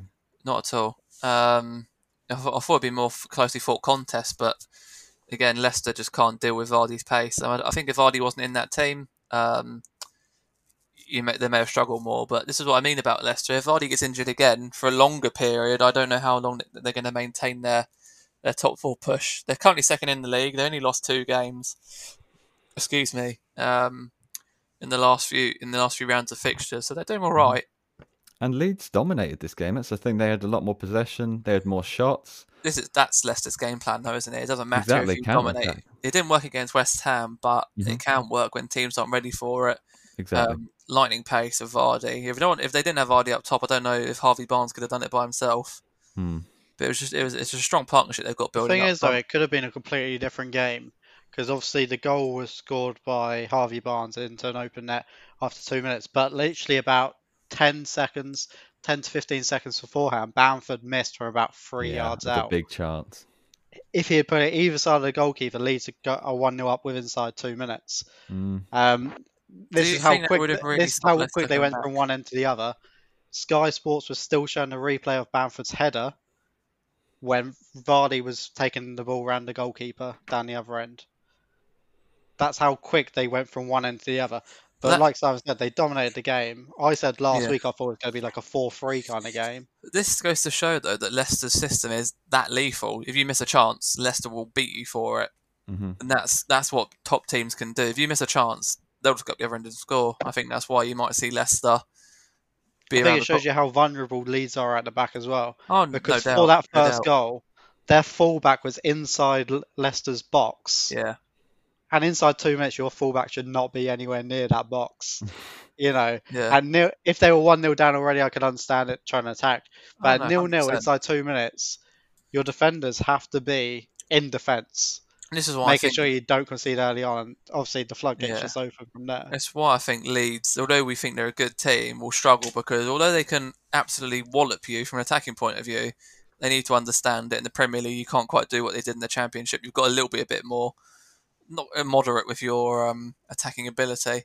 You've got to be a little bit more, um, you you know, a little bit more structurally sound than just sort of absolutely throwing all your forwards forward and just playing total football, which Bielsa likes to do they need to be a little bit more, um, you know, wary of what teams can hit them on the counter. And I think Leicester have taught them a, a hard lesson there. I think too many teams in the Premier League know how to control the game when they go 1 0 up as well. So when Leeds are going 1 0 down, like early on, I think that's when they really struggle because then they're like, oh, we've got to attack even more now. And they're already attacking quite a lot beforehand. And then teams can just play the ball through them and have easy chances to extend their leads. So I think Leeds really have to learn yeah, how to adjust to both defending and attacking when necessary. Instead Definitely. of going, we need to attack. and they need to learn quite quickly. Yeah. So looking ahead to the, oh, well, looking ahead, looking back at the four on goal derby, we've already covered most of it, but I just want to, I just want to go over the predictions a little bit because I can understand. Simon called it correct with a two-one win. Gary, you went three-one. You were nearly correct. Can I just talk Yeah, about the N- Nabil, Nabil, Nabil seven 0 here? What, what, what, what inspired Nabil for a seven 0 Is that why he's hiding tonight? 'Cause I know he won, but blimey, that is a You put How- a seven now. Did he? Oh yeah, because he didn't turn up. I was Yeah. going to say. I was going to say. I was, about to call him out for that. I Yeah, was what going to was say Nabil that smoking, right? Whether he's on, yeah, if he was, if he's smoking something, I'll be having that. But no, that explains a few things now. I was going to say where did that come from? No, Yeah, I was he nearly wasn't clicked so you predicted. yeah. I was going to say yeah. You, you got to wear that, the bill. You got to wear that. Uh, I was quite close again with a two all, but it was a good game though. Um, we'll, we'll, we'll, we'll revisit it when we play you again later on in the season. Let's see where we go from there. But looking ahead to the England squad, then um, we've mentioned some players throughout the, the Premier League review that I think could be England worthy. So, do we think um, Ward Prowse deserves a call up after his um, good run of form for Southampton? I could I can say the same for Reece James from Chelsea. He's another player I, I would like to see called up as well. Yeah, well, I don't Gary think made, Ward Prowse is good enough for the line, like starting lineup. So then he's only a SWAD player, and he's not someone that's going to make a difference coming off the bench Mm, unless you've got a set piece. But if he comes off the bench and Kane's on the pitch or Rashford's on the pitch, he's not going to take that set piece. yeah, and Trent Even if Trent's on that pitch, you know, he's not going to take the set piece. So he'd just be there t- to fill the numbers up, really. So, I- although I think he's a good player, he's a good, solid Premier League player. I don't think he's good enough for the England squad unless he can add something else to his game. I don't know what Yeah. you guys think. But yeah. yeah, I, I tend to agree. I think the point you made earlier that he, he is a dead ball specialist is probably probably true. And like Beckham said, esque though, a bit, bit a bit Beckham esque was. He was great at set Yeah. specialist. He, he wasn't quite. He was quite. He was a great player. I mean, it wasn't wasn't quite that on the ball. Yeah, I mean he's he scored yeah he scored some great free kicks in the weekend, but I mean he's not like the top scoring Premier League free kick take or anything. But I I think we have better set piece set piece takers in this starting lineup potentially. Um, well, possibly. I mean, I think Rashford's a great free kick taker. I think Trent can take free kicks. Um, but in terms of where it'd fit in the team, I think with that kind of two man Rice Henderson Mm. midfield, I, I think that that has, that has the potential to work great. They're fairly similar, like minded players, not the most attacking, but they both work so hard on and off the ball.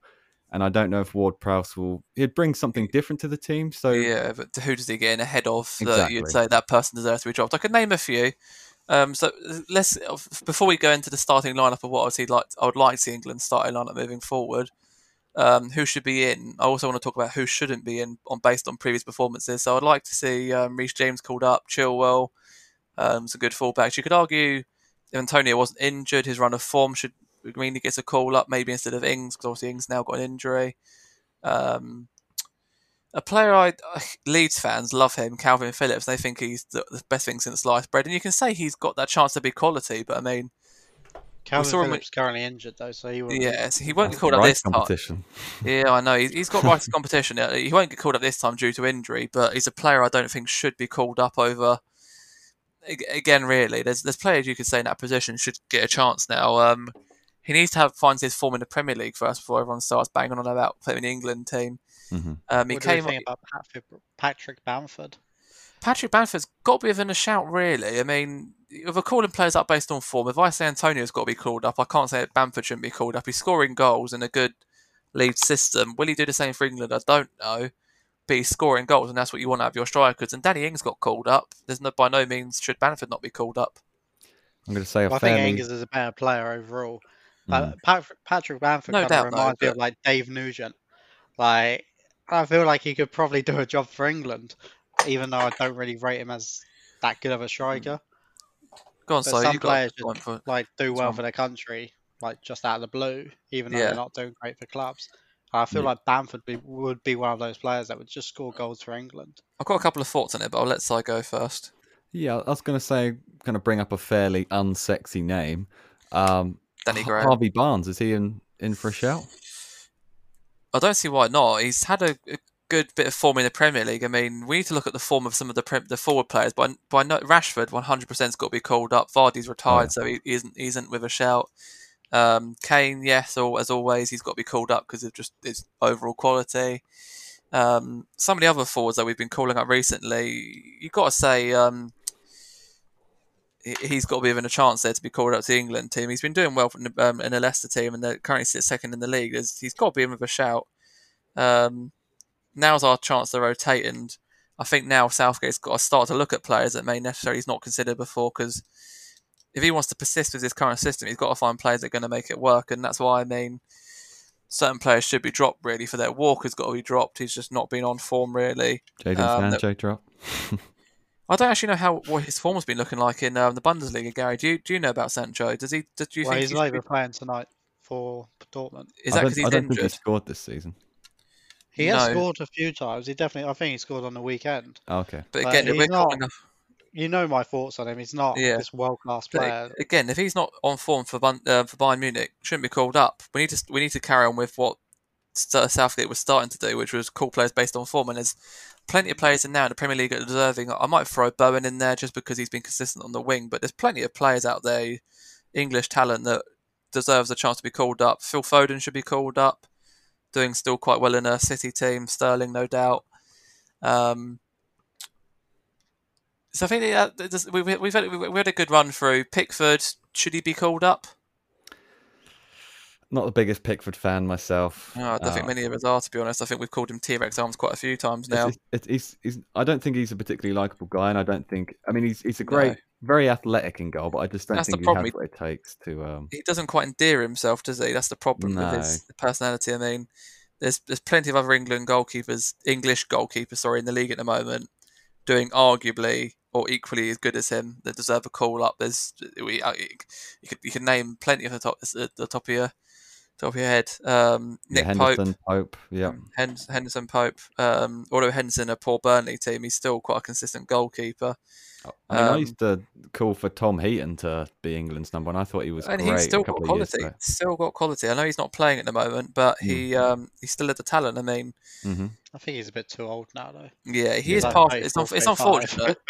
yeah, no, it's unfortunate. But th- at the time, though, that's the kind of goalkeepers you want to see in. I mean, Pickford. I know he's young and he's got talent, but I mean, it- it's been inflated a little bit. I think it's been a little bit inflated. I think we're about to see the downfall of Pickford, though, because obviously he got dropped on the weekend for their new keeper, Olsen. I, can't blame Um, for. I cannot Olsen, blame Ancelotti the greatest of performances, to be fair, so we might see Pickford back in. No, but don't forget, don't forget though. That's Olsen's first game. Got to give the guy a chance. It's a different league, and I think Pickford. I think, and I knew, I knew this was going to come because I know Ancelotti probably wasn't too hot on him in the first place, so he was waiting for the, waiting literally for the touch paper to be lit to drop Pickford. And I think now, the other, the um, Olsen's going to get a run of games.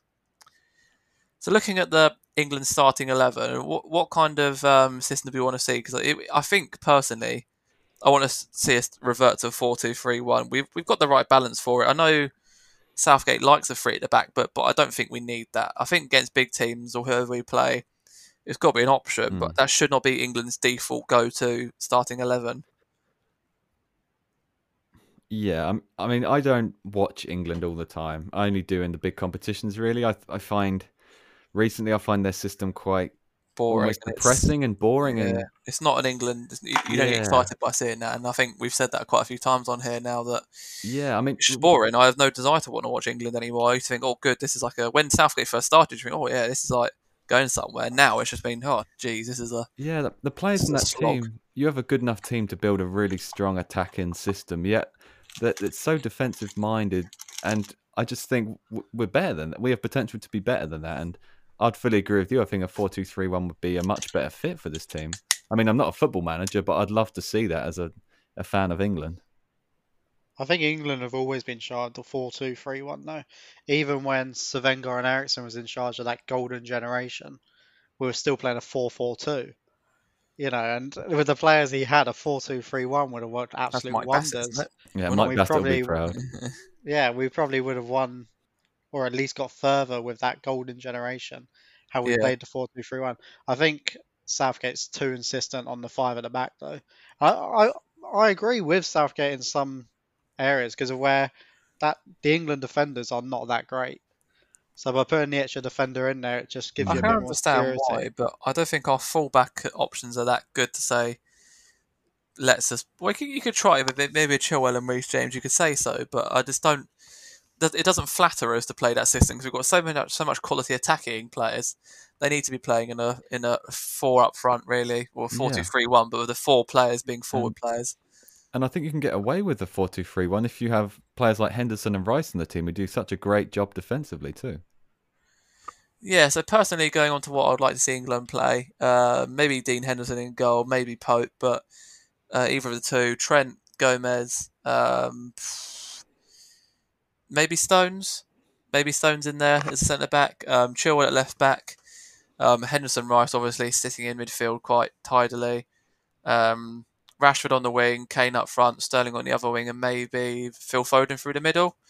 Um, I think that gives a good mixture of quality and young talent. Um, but Rice and Henderson, they, they can definitely hold their own in midfield. Um, they don't. Henderson can probably push forward, or Rice can push forward, but if they've got the ability to carry that ball forward um, and help out defensively, which is what we need. If, our, if we're saying our defense isn't that good, I think this is this is the way you would um, help balance that a bit more.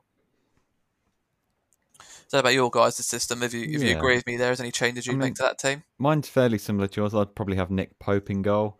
Um, back forward stay the same. Um, potentially, the, so in a, if we're talking about a four-two-three-one system here, I would probably have Rice and and Jordan Henderson in the holding midfield if Jordan Henderson's fit, and then with the th- I'd have Kane up top, and I'd have Rice, Sterling, and either Foden or Sancho. I'm I'm undecided on that call.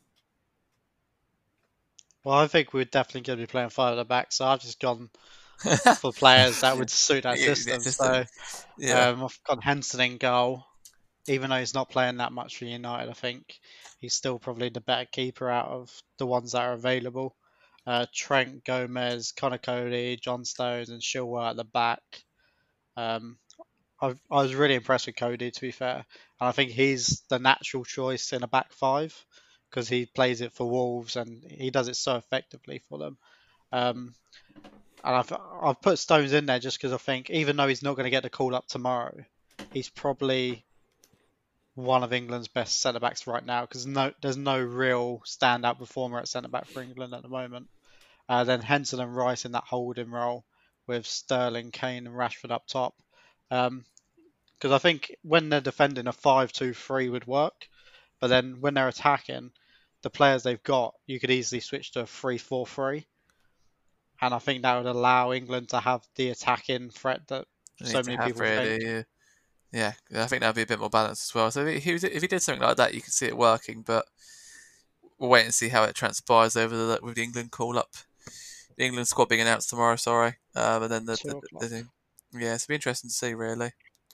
So moving on to our next topic, pay per view. I think we're we're starting to see the demise of that. I don't want to spend too long on it because I think it's gonna it's, it's probably going to be reversed now because we've seen a large amount of fans rather than pay for that that large fifteen pound figure to watch their team play, they're actually now donating money to food banks.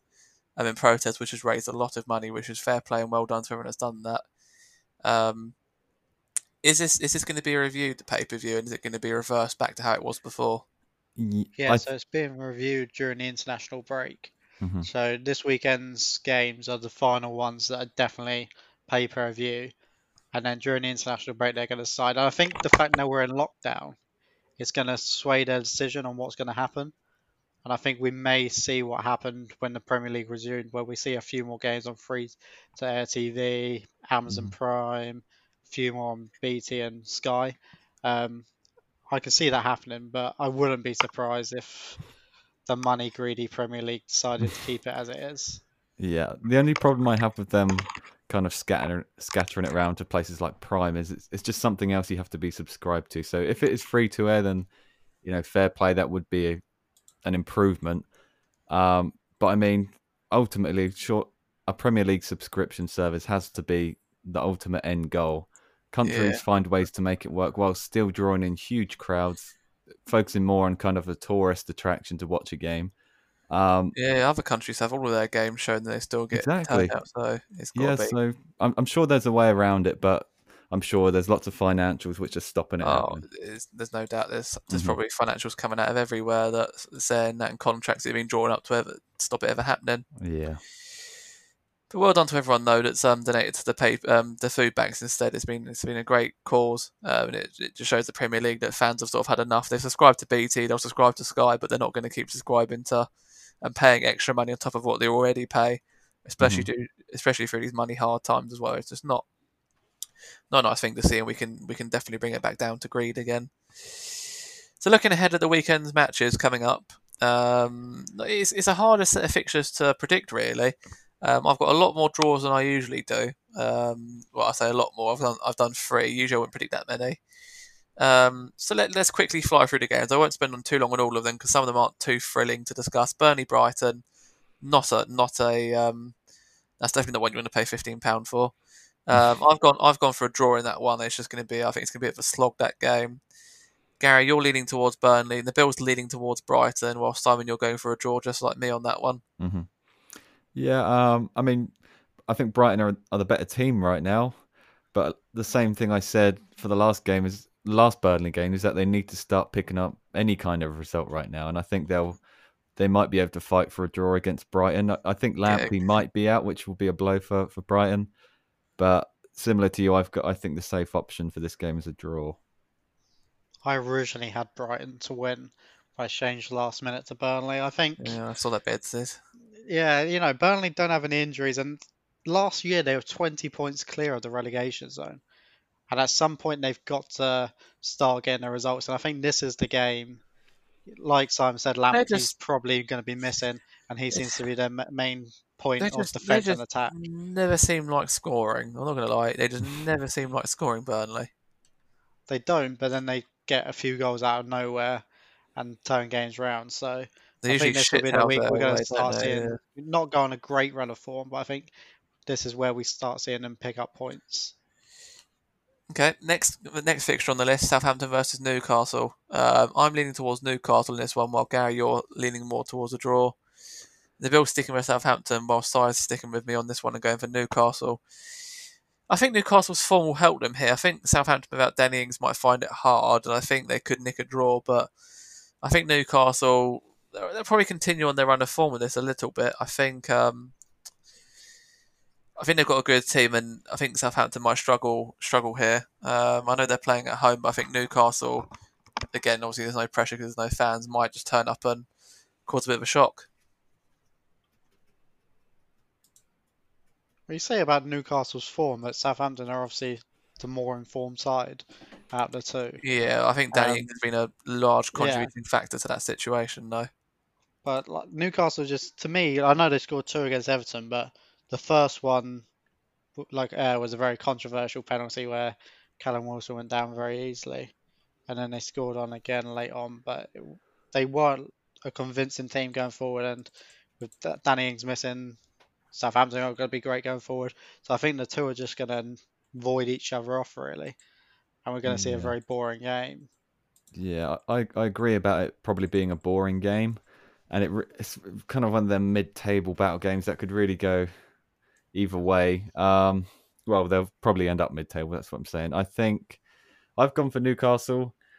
I think they'll have a bit of confidence going into this, whereas Southampton will be on a bit of a downer, losing Danny Ings, and I don't know how they're going to adapt their system. Whether Shane Long's going to come in, um, or if they'll put.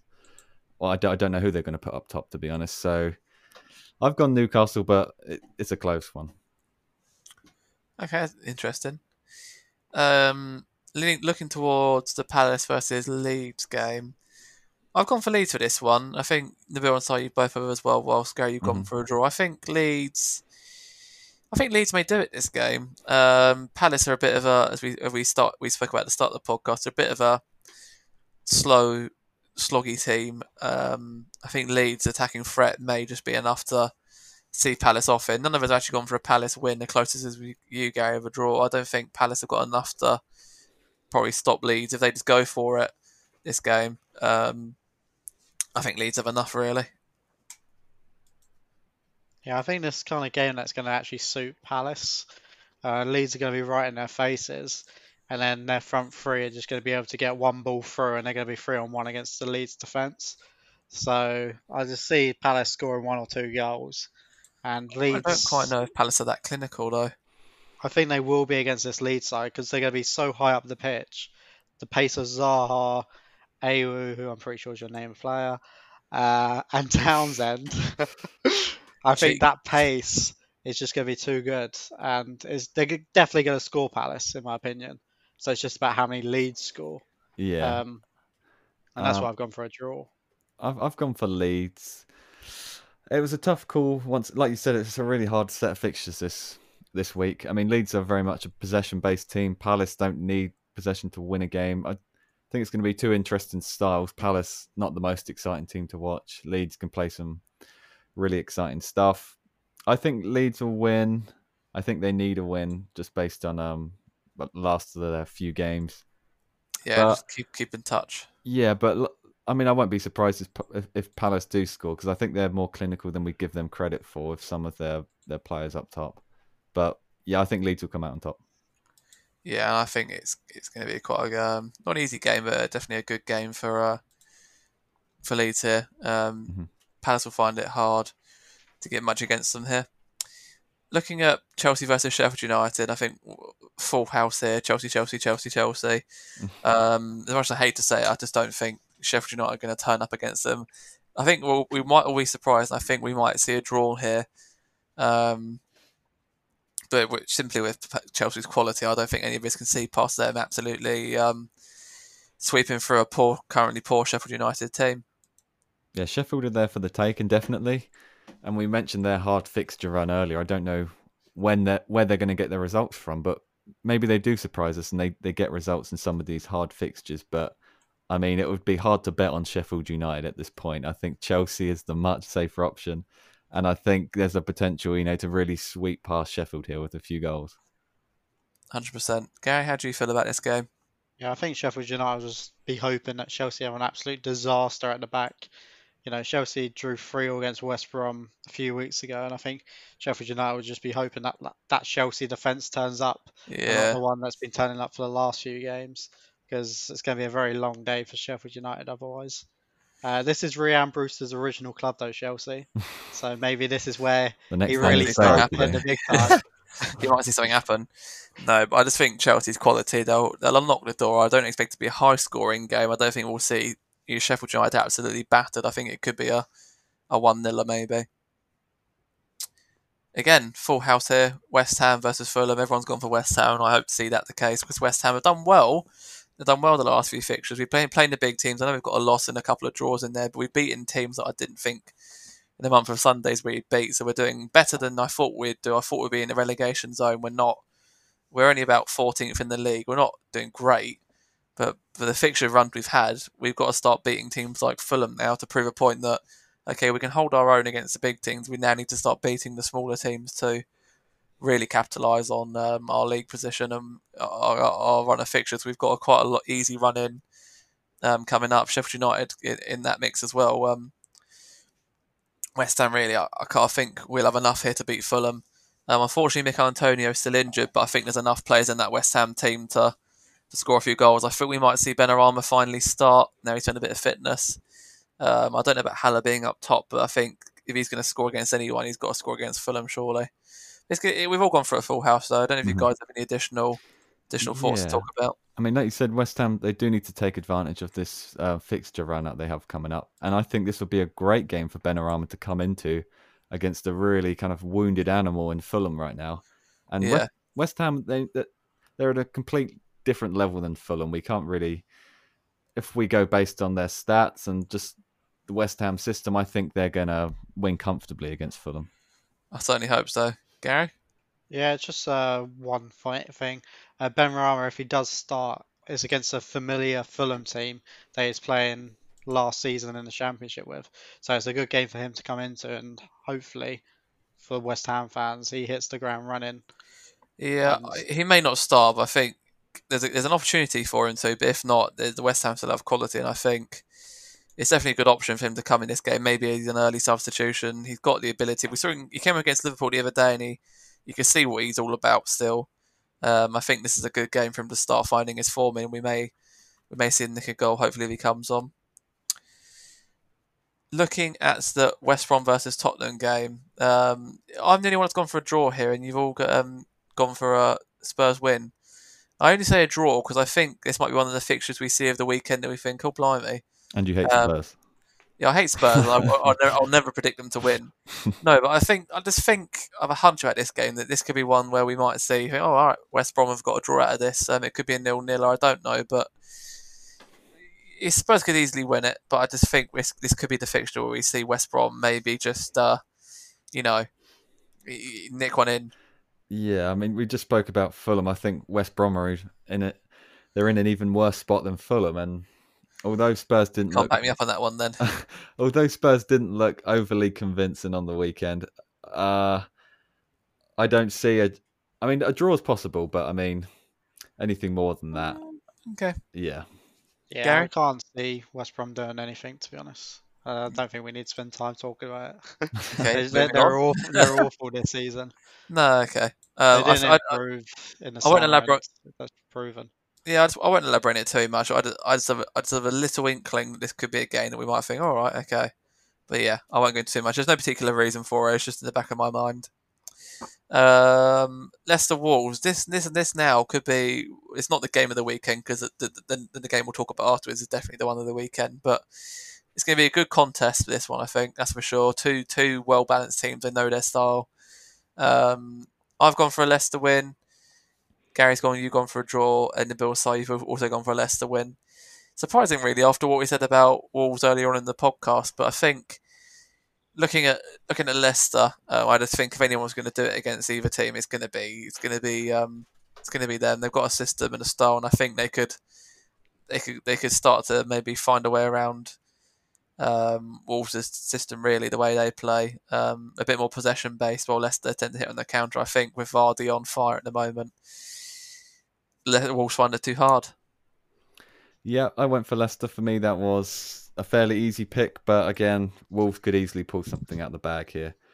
Um, I think Leicester's pace and on the counter attack, they could really hurt Wolves as they have done to a few teams this system. I'm just a bit concerned about their consistency, and um, it seems that we're praising them one week and then the next week they they lose. I think they Yeah. just need to get a good run of games going.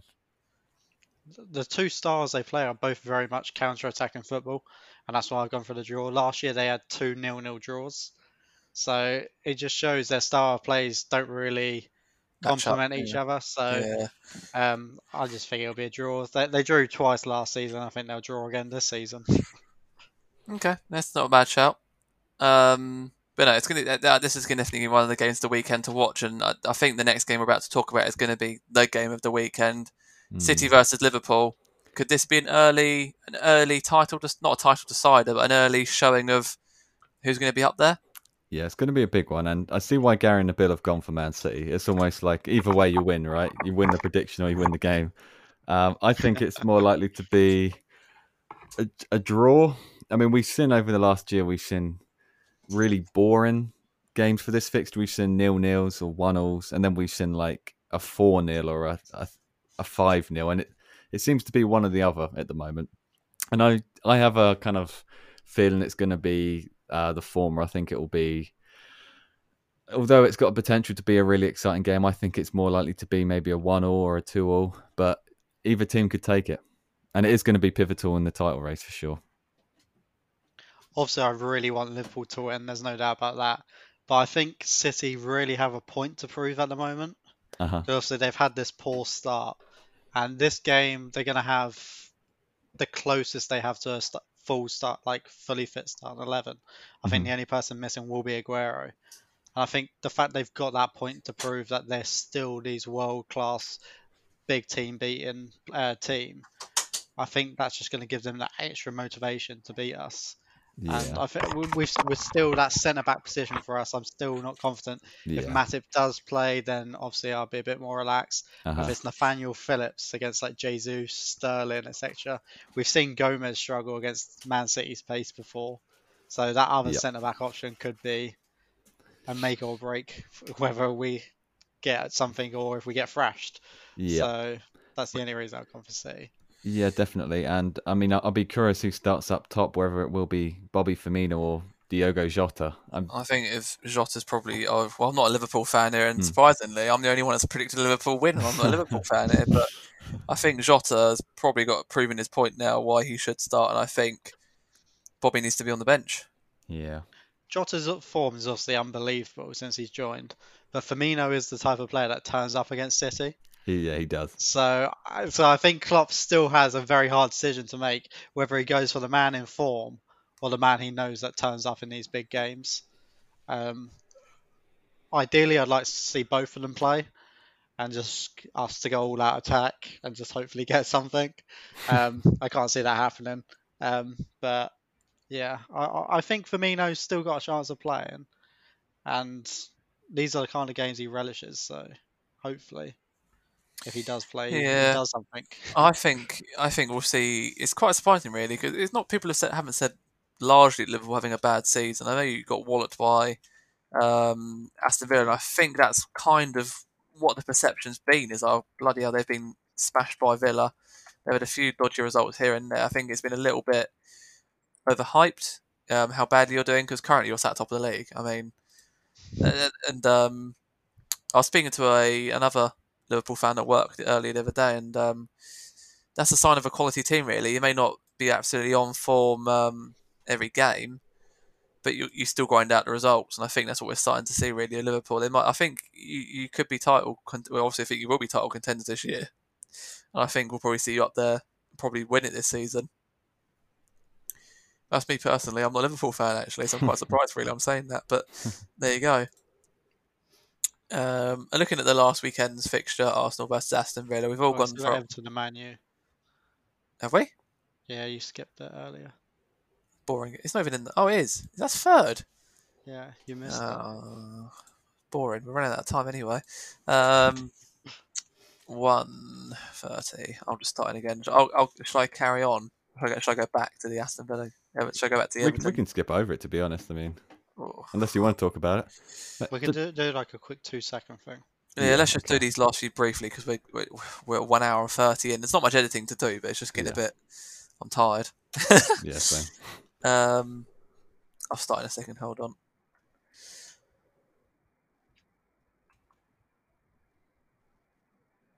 So looking at the uh, last couple of games quickly, we'll, we'll go through them quickly. Arsenal versus Aston Villa. I've gone for Arsenal. So has Gary Nabil. So you've gone for a draw. I think Arsenal are going to do quite well this game. I think Villa have started to struggle a little bit, and I think Arsenal will have a little bit of confidence from their last few fixtures. I think we'll probably see an Arsenal win here. Yep. Um, I mean, you said it great earlier. You said Arsenal have a point to prove this season, and I think they do more than a lot of teams. But I think Aston Villa have a point to prove after the last couple of games, and they're really going to come out all guns blazing. Could Um, be a good game, actually. Could be a good yeah, game. it's got the potential to have a lot of goals in it. I mean, Arsenal have shored up their defence a lot, um, which is why I think this game's going to go down to the wire, and I think it'll be a draw. I think it's good. Like I think it's going to be a close game because although Arsenal have this great attack in three or four, they just don't seem to use it correctly. And I think this is why Arsenal have been struggling so much over the last year or two. They just don't seem to know how to use that attacking threat. It's a great attacking threat as well. They've got a good team. Yeah, Exactly. Aubameyang, Lacazette, uh, Saka's coming through very well, and he seems like a re- really good player. We didn't even talk about him. We talk about the um, England squad. They've got Pepe, who probably isn't that good. Uh, they got Willian, who's come in the team, and he's like really hit the ground running, and he looks superb. Um, but they've Arteta's done a great job of the defense. There's no doubt about that. But he he still hasn't learned how to use that attack. You know, they're not getting, they're not scoring as many goals as that attack should be. And I'm not sure what it is, but they need to change something up because at some point that defense is going to start leaking Yeah. goals again. Because all they've done is put a plaster over it right now, and eventually them cracks will start reappearing, and they'll Mhm. rely on the attack again. And at the moment, that attack's not firing on all fronts. So, but I do think Arsenal have enough to beat Villa. Yeah, no doubt. I agree with you on that one. So the last fixture we'll, we'll, we'll talk about briefly is Everton versus United. Um, I don't think Rodriguez is back from his suspension yet, is he? And I don't know about Richarlison. Am I wrong? Am I correct on that one? They're both still missing, yeah. Yeah. So I think personally for this game, I've gone for a um, I've gone for a draw. Um, I, I just, I just can't see either team having enough to beat the other. I think United would be they may nick it, but they've, they've been they've been largely poor, and I think Everton again they might have enough they might have enough in them still without their quality players to, to, to pull a result off. But I think it's going to be a draw. Gary, you've gone for United yourself. Nabil's gone for Everton, and Simon's gone for um, United. Yeah, I've gone for United simply because of their week, the week they've had. So obviously last week they beat Leipzig in the Champions League five 0 and they were looking like the Man U of old. And then they go and lose one 0 to Arsenal and two one to the Turkish team in the Champions League tonight. And I think they've now just got to really go for it. Otherwise, I think Ole could be gone. And I know it's still early days, like we're still within the first ten games of the hmm. season.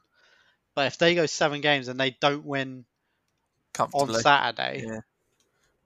they're they're potentially within five points of the relegation zone after a fourth of the season. I was listening to United fans the other day. They still seem quite quite loyal to Ole. So surprised, really. You know, he, mm. they've had two great Champions League results, but apart from that, they've been absolutely dreadful. I think a lot of the blame they're trying to heap on the board, which isn't quite, I don't quite rub with because they're not no, they're not not spending money. I you can argue that their board isn't great, but I think, you know, they're not as bad as West Ham's board or Newcastle's board. So it's gonna, that's a hard one to hard For one the players to they have, they shouldn't be in fifteenth place after six No games. doubt, no doubt. and I totally agree with you on that one. Si, what's your thoughts on that game? Um, I think United will win. I think Everton are there for the taking, and United would be crazy not to take this opportunity. But whether they will or not, I mean, it's hard to say. I'd, I'd, I mean, it's kind of the two teams I hate the most. You know, battling each other out. Not a I- bit, yeah. Not- Yeah, but I think United will You probably. don't want to tune into that one. Yeah, I think United will come out on top on this one. Awesome, yeah. It's, it's, it's going to be a good weekend of fixtures. They're not not the best in the world, but I think there's going to be some interesting games and interesting contests in there. Um, that's pretty much it for this, week, this week's Prem Focus. And Gary, you were correct. It was Andre, even though you unfairly unfairly Jordan. shouted that out. Jordan, I, sorry. did, I had no idea. Yeah, unfairly shouted. I didn't give Simon even a chance there. I don't know how I'm going to balance this out because you are the uh, the football manager master out of the. Uh, I think Nabil will give him some competition for this. To be fair, yeah, they- they Yeah, to be want- honest, I was a bit confused when you said Marseille, then Lorient, and then the other French team. And as soon as you said Swansea, Aston Villa, yeah. and Palace, it was just like, okay, yeah, that's. I think we need to get Nabil to actually turn up to a Prem Focus so we can have a bit of a. yeah. further competition here. But no, it's been a good, it's been a good, it's a good discussion with you guys. It's always interesting. Um, there's definitely some good talking points in there to have a listen out for. So that's all for this week's Prem Focus. It's been a pleasure as always. Um, give us a like and follow on all good social media platforms and LinkedIn. Not LinkedIn, because I'm looking at my LinkedIn at the same time. Instagram, Twitter, Facebook. You can find us on all of them. Um, give us a follow, give us a like. We appreciate every single one of them, and it's uh, thank you to everyone that's listened to us for the past few weeks. We greatly appreciate it. So that's all for this week. Cheers for coming on, guys, and we'll speak to you all again in the future. Cheers, Thank you guys. very much.